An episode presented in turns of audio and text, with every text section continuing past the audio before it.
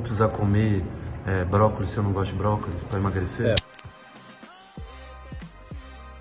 É super importante que no programa, no questionário, tem uma parte no questionário que eu pergunto que você não gosta de comer, que você não quer no seu cardápio. Se tiver uma de cinco alimentos lá, você pode tirar isso da sua vida. Você não precisa deles. Se você acha que alguém te falou que beterraba com brócolis perde peso e você come beterraba com brócolis, pensando nisso, pode tirar de lado e colocar, vamos supor que você gosta de couve-flor no tomate. Vamos colocar isso que você gosta. Então, esse é um grande tema nosso do protocolo KT, tirar o que você não gosta e colocar o que você gosta, para você conseguir ter constância no processo e ter resultados no programa a longo prazo.